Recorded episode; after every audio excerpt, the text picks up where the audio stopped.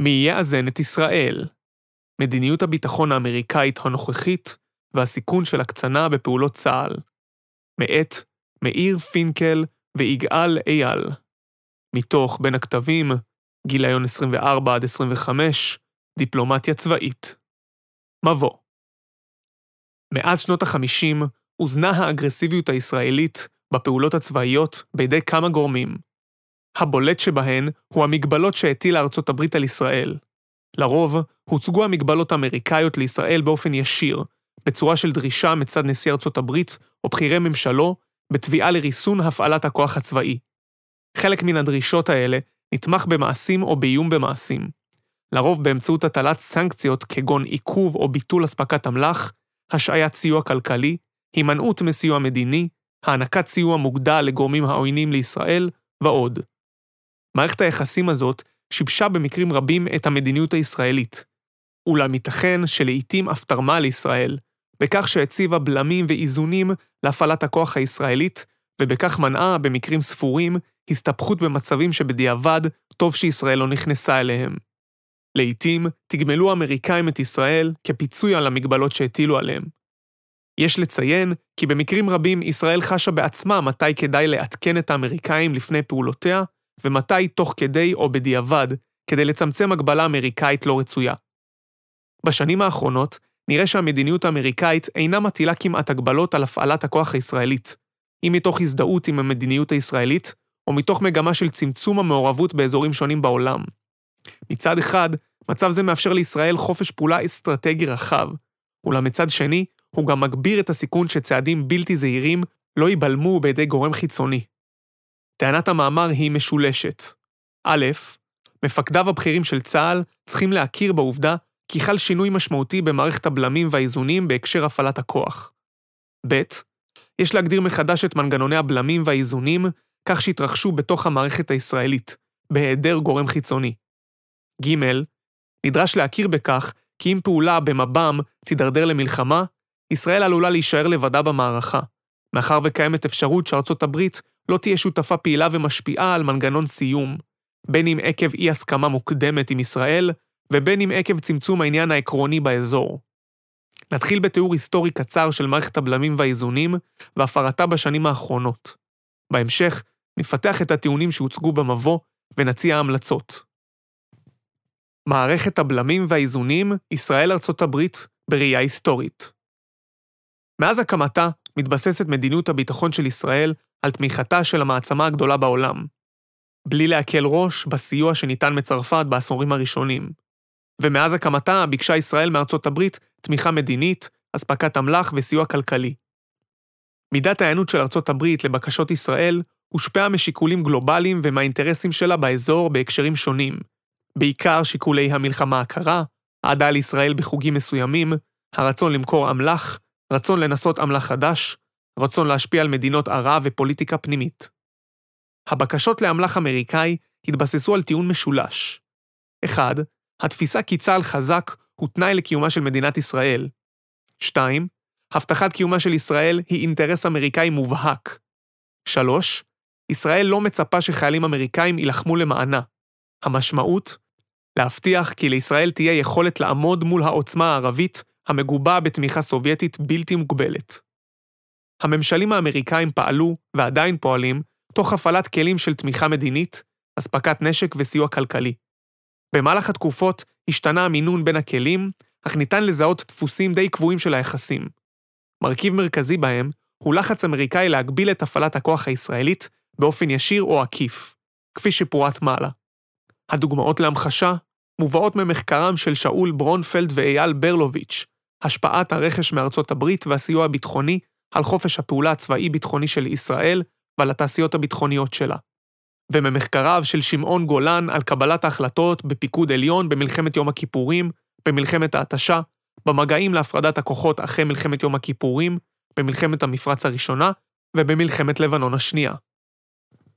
הגבלות עקב הכור בדימונה מסוף 1960 ועד סוף 1968 הוטל צל כבד על היחסים המתפתחים בין ישראל לארצות הברית בשל פרויקט הכור בדימונה. הפרויקט הכניס מורכבות חדשה ליחסים בין המדינות, שכן הוא עמד בסתירה למדיניות הגלובלית של קנדי, ואחר כך גם של ג'ונסון, למנוע הפצת נשק גרעיני, ועל כן שני הממשלים פעלו לעצירת הפרויקט. במישור הבילטרלי היו לנושא שני פנים. האחד, שימוש במכירת נשק מתקדם, הוק, סקאי-הוק ופנטום, כמנוף לפיקוח על דימונה. השני, ההבנה שאסור לדחוק את ישראל לפינה שתגרום לה להאיץ את הפרויקט. משרד החוץ של ארצות הברית פעל ללא לאות נגד אספקת אמל"ח לישראל. הדבר התבטא בסחבת בדיונים. הם החלו בסוף 1963, ואילו ההסכם על אספקת מטוסי הסקייהוק נחתם רק ביוני 66. במשך אותן שנתיים וחצי התאמצה ישראל להתנהל מול ירדן וסוריה באופן שלא ירגיז את ארצות הברית יותר מדי, ולא יעכב את הרכש. ביטוי נוסף להתנגדות שגילה משרד החוץ האמריקאי, היה פעולותיו להורדת איכות האמל"ח שהנשיא אישר לספק.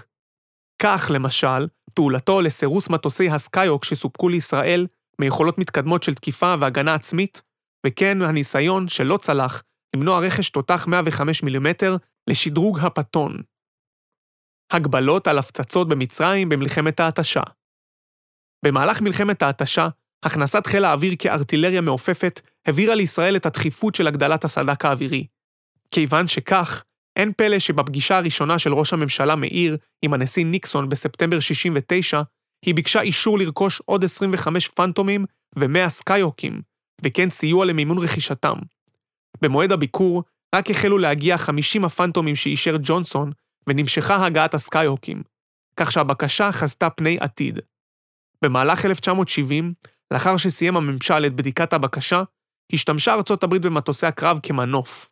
תחילה להגשמת עמדתה המדינית של ישראל, אחר כך לריסון ההפצצות בעומק מצרים, ולבסוף להסכמה להפסקת האש.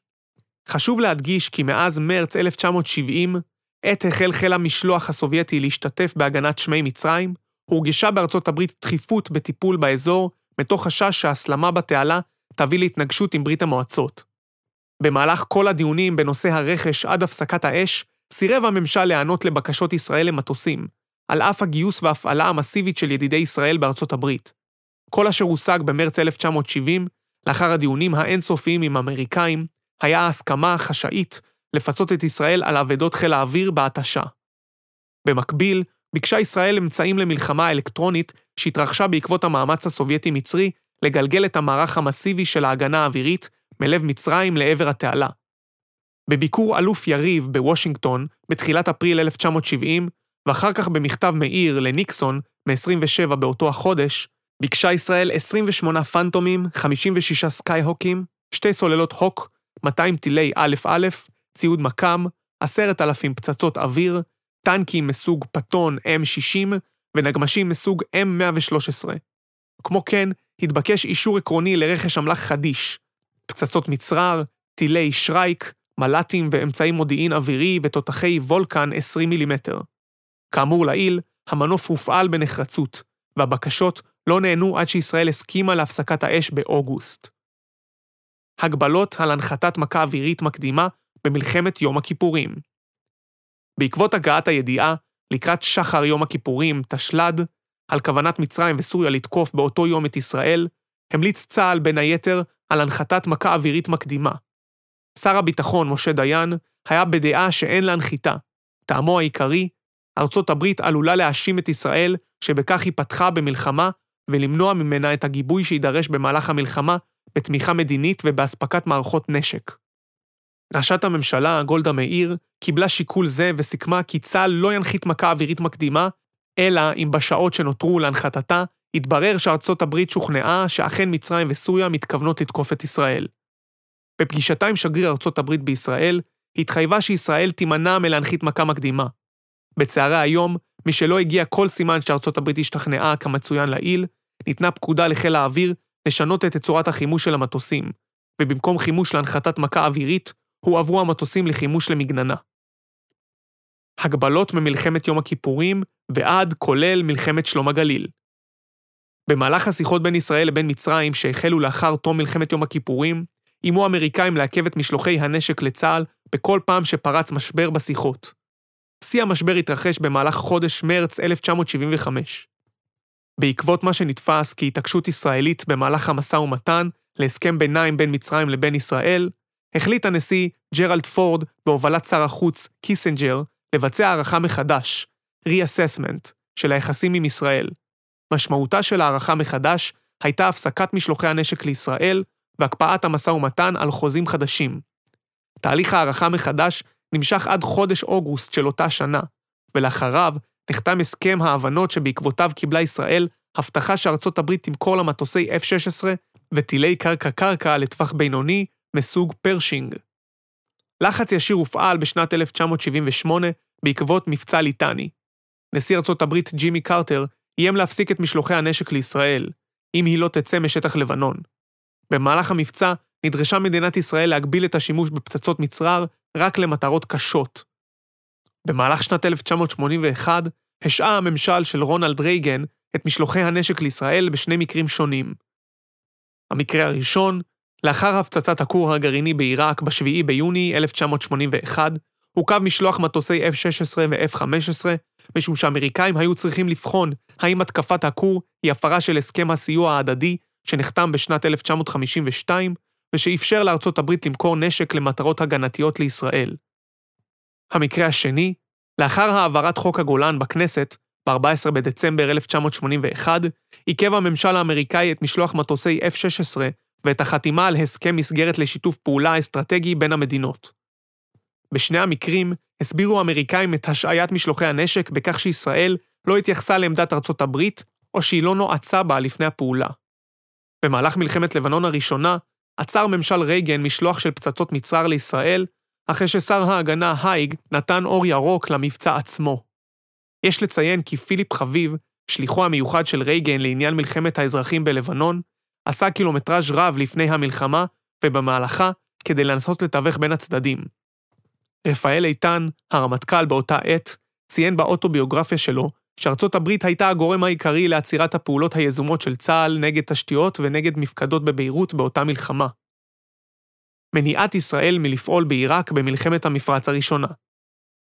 עם פלישת עיראק לכווית, ב-2 באוגוסט 1990, החלה מערכת הביטחון להתכונן לאפשרות שבעקבות פעולה של ארצות הברית בעיראק, עלולה עיראק לשגר טילי קרקע-קרקע ואולי אף מטוסים לפגוע בישראל.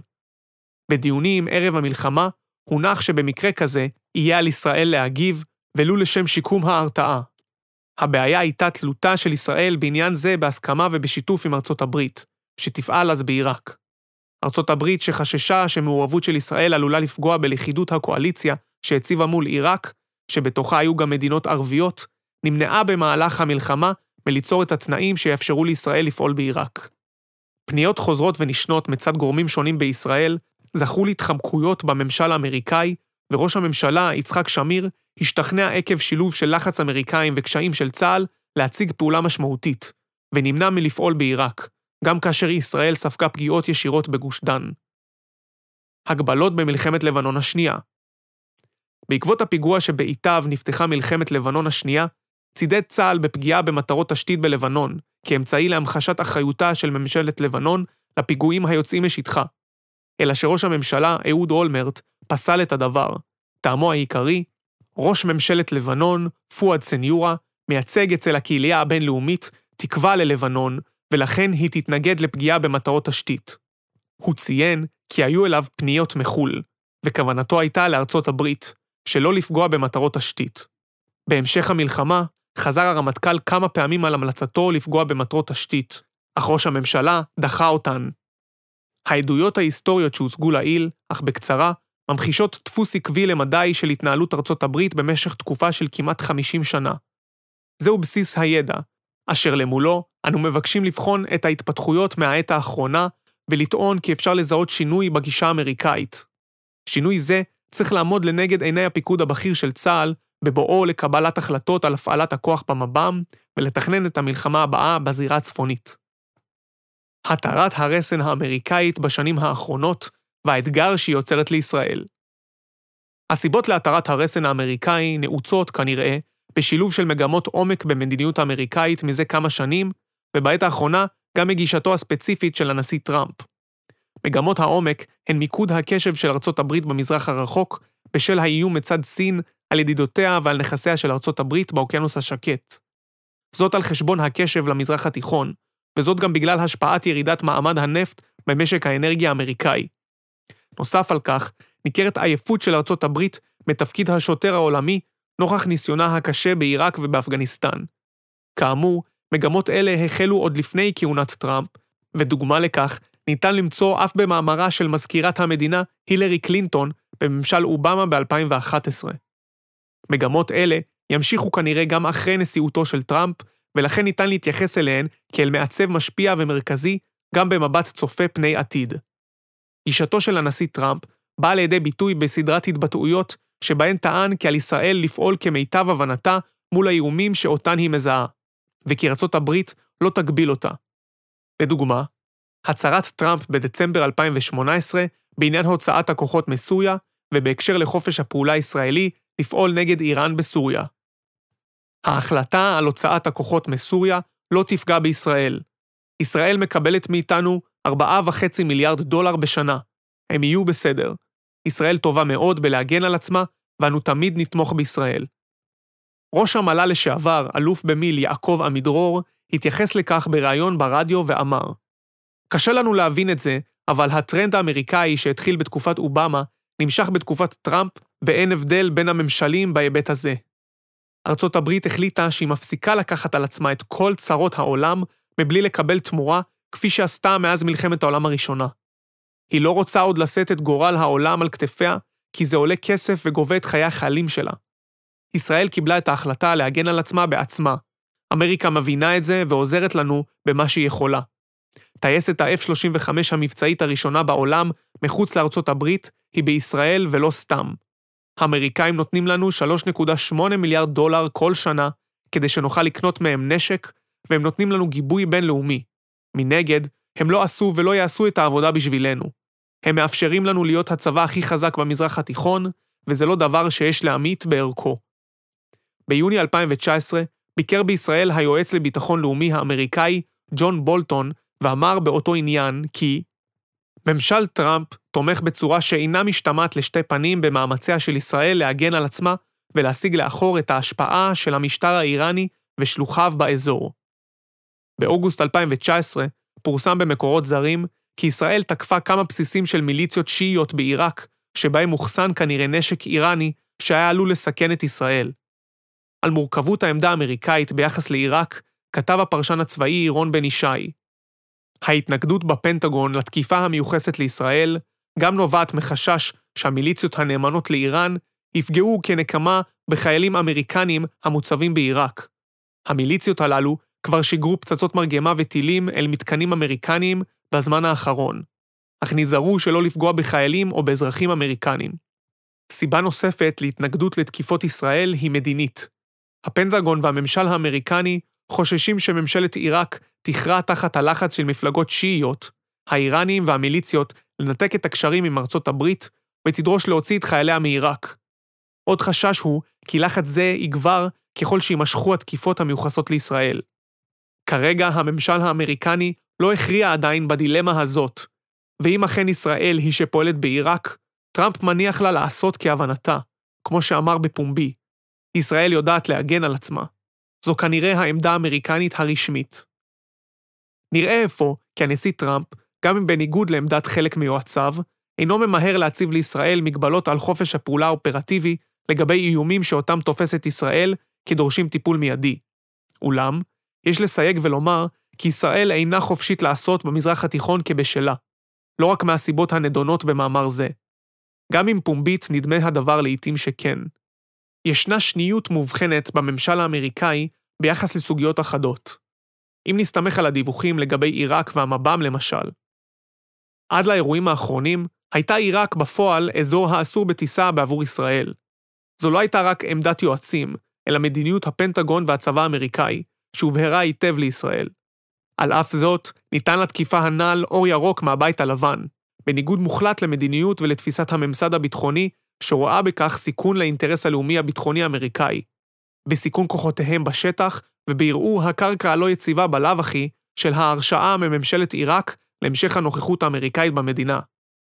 לכאורה, מדגים הדבר היטב את ייחודיות הממשל הנוכחי באי-אתגור מדיניות הפעלת הכוח הישראלית. אך שומה עלינו לשים לב לנורת אזהרה דולקת שמעידה על משקעים שליליים בקרב הממסד הביטחוני האמריקאי, CIA, פנטגון והצבא האמריקני, ביחס להפעלת הכוח שנוקטת ישראל, על פי מקורות זרים, במב"ם המזרחי, עיראק ומזרח סוריה, שגם שם מטילה ארצות הברית מגבלות ספורות על ישראל.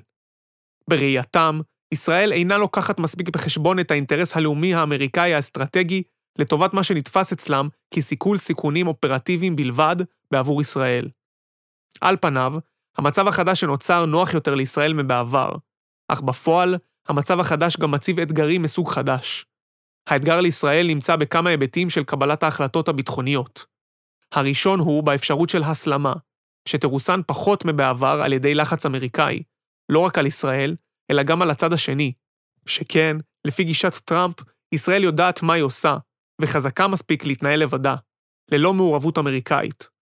השני הוא בהקשר של סיום העימות, שבו לארצות הברית היה בעבר מלחמת יום הכיפורים, מלחמת לבנון הראשונה, מלחמת לבנון השנייה, תפקיד משמעותי. המשמעות בהקשר הזה היא כי בהיעדר לחץ אמריקאי לסיים את העימות ומתן יד חופשית לצה"ל להמשיך בלחימה, יידרש מצה"ל לפעול באופן הכרעתי יותר מאשר במלחמות ובעימותי העבר. גם בראייה ארוכת טווח של פעולה בעידן שבו הממשל לא יהיה בראשות הנשיא טראמפ, כדאי לישראל לשקול לאזן את פעולותיה כעת, כדי לא למצוא עצמה בעימות מול הממסד הביטחוני האמריקאי העתידי. סיכום והמלצות לאור השינוי במדיניות האמריקאית ביחס לחופש הפעולה של ישראל, נמליץ שתי המלצות. הראשונה נוגעת לקבלת החלטות נוכחית בהקשר המב"ם, והשנייה, לדרך בה מתכנן צה"ל את המלחמה הבאה בזירה הצפונית. המלצה על התנהלות ולמדיניות בהווה. הגם שנכון לכוון למיצוי רכיב ההזדמנות שמייצר ממשל טראמפ, נדרשת שימת הדגש על הצורך באיזונים ובבלמים ישראליים בעת הזו. בהיעדר כאלה מצד הבית הלבן, ולא פחות חשוב, מתוך ראייה צופה פני עתיד, כבר כעת, לאפשרות ולהשלכות שעשויות להגיע עם שינוי בממשל. זאת מאחר וחלק מובנה ומהותי מהמשך עמידתה של מדינת ישראל מול ההתפתחויות התכופות והמאיימות, כמו גם ההזדמנויות, בעולם שמסביבה, קשורים ומותנים באופי ועומק היחסים שלנו עם ארצות הברית בכל התחומים, ולא רק עם הנשיא. על דרג מקבלי ההחלטות בישראל להיות מודעים למנעד השיקולים האמריקאים בהקשר מדיניות הפעלת הכוח במב"ם. הגם שיכולות להיות להגבלות עצמיות כאלה מחירים בהקשר הסרת איומים והרתעה. זאת, תוך מודעות לכך שעמדת ארצות הברית היא מורכבת יותר מהמענה הנוכחי של הבית הלבן. בסופו של יום, ושל קדנציית ממשל טראמפ, ייתכן שבעתיד תחזור ארצות הברית לתהליכי קבלת החלטות סדורים, שבהם הממסד מכין את קרקע החלופות למדיניות, ואל לישראל לאבד את הממסד בשם האשראי שמעניק לה הממשל הנוכחי. נוסף על כך, גם למול הממשל הנוכחי, בסופו של יום, זוהי America First, וסביר שבמידה וישראל תסכן מהלך ואינטרס ממשלי מובהק בהגעה להסדר חדש מול איראן, יוזמת מקרון היא רק סנונית אפקטיבית ראשונה, גם ממשל טראמפ יאמר לישראל, עד כאן. בהקשר למגמות ארוכות הטווח, חשוב לציין כי ייתכן שירידת העניין העקרוני במזרח התיכון, תוך המיקוד בסין, תשאיר את חופש הפעולה הישראלי גדול גם לאחר טראמפ. מהצד השני, אנו עדים לאחרונה, ולא בפעם הראשונה, לקולות הנשמעים במערכת הפוליטית האמריקאית כנגד התנהגותה של ישראל, הנתמכת ללא תנאי בידי הממשל האמריקאי. התנגדות כזו יכולה לאזן את ירידת העניין באזורנו בראייה גלובלית, ולהחזיר מגבלות מהסוגים שצוינו בתיאור ההיסטורי. המלצה לתכנון מלחמה עתידית בזירה הצפונית. בהקשר לסיום עימות רחב היקף בזירה הצפונית, נדרש לפתח מנגנונים חליפיים למנגנון העבר הקלאסי של הצבעת ארצות הברית במועצת הביטחון, או לחץ אמריקאי על רוסיה ללחוץ על המדינה הערבית הנתמכת על ידה. ניתן לראות את ירידת משקלה האזורי של ארצות הברית בירידת הדומיננטיות האמריקאית במנגנון סיום העימותים האחרונים מול חמאס בעזה, שבהם הפכה מצרים לגורם הדומיננטי.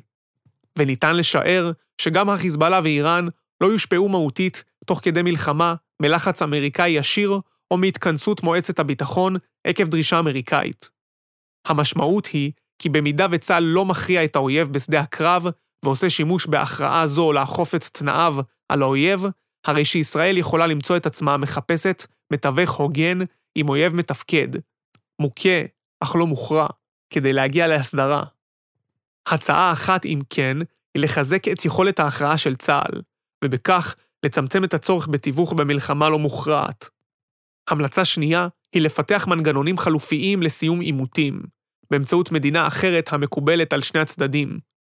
יש לציין כי יצירת קשרים לפני או במהלך מלחמה לשם תיווך עם מדינות אחרות כמו רוסיה או סין, עלולה לעמוד במתח מול הקשר האסטרטגי החיוני לנו עם ארצות הברית, ולכן נדרש לנהל מהלך כזה בזהירות הנדרשת.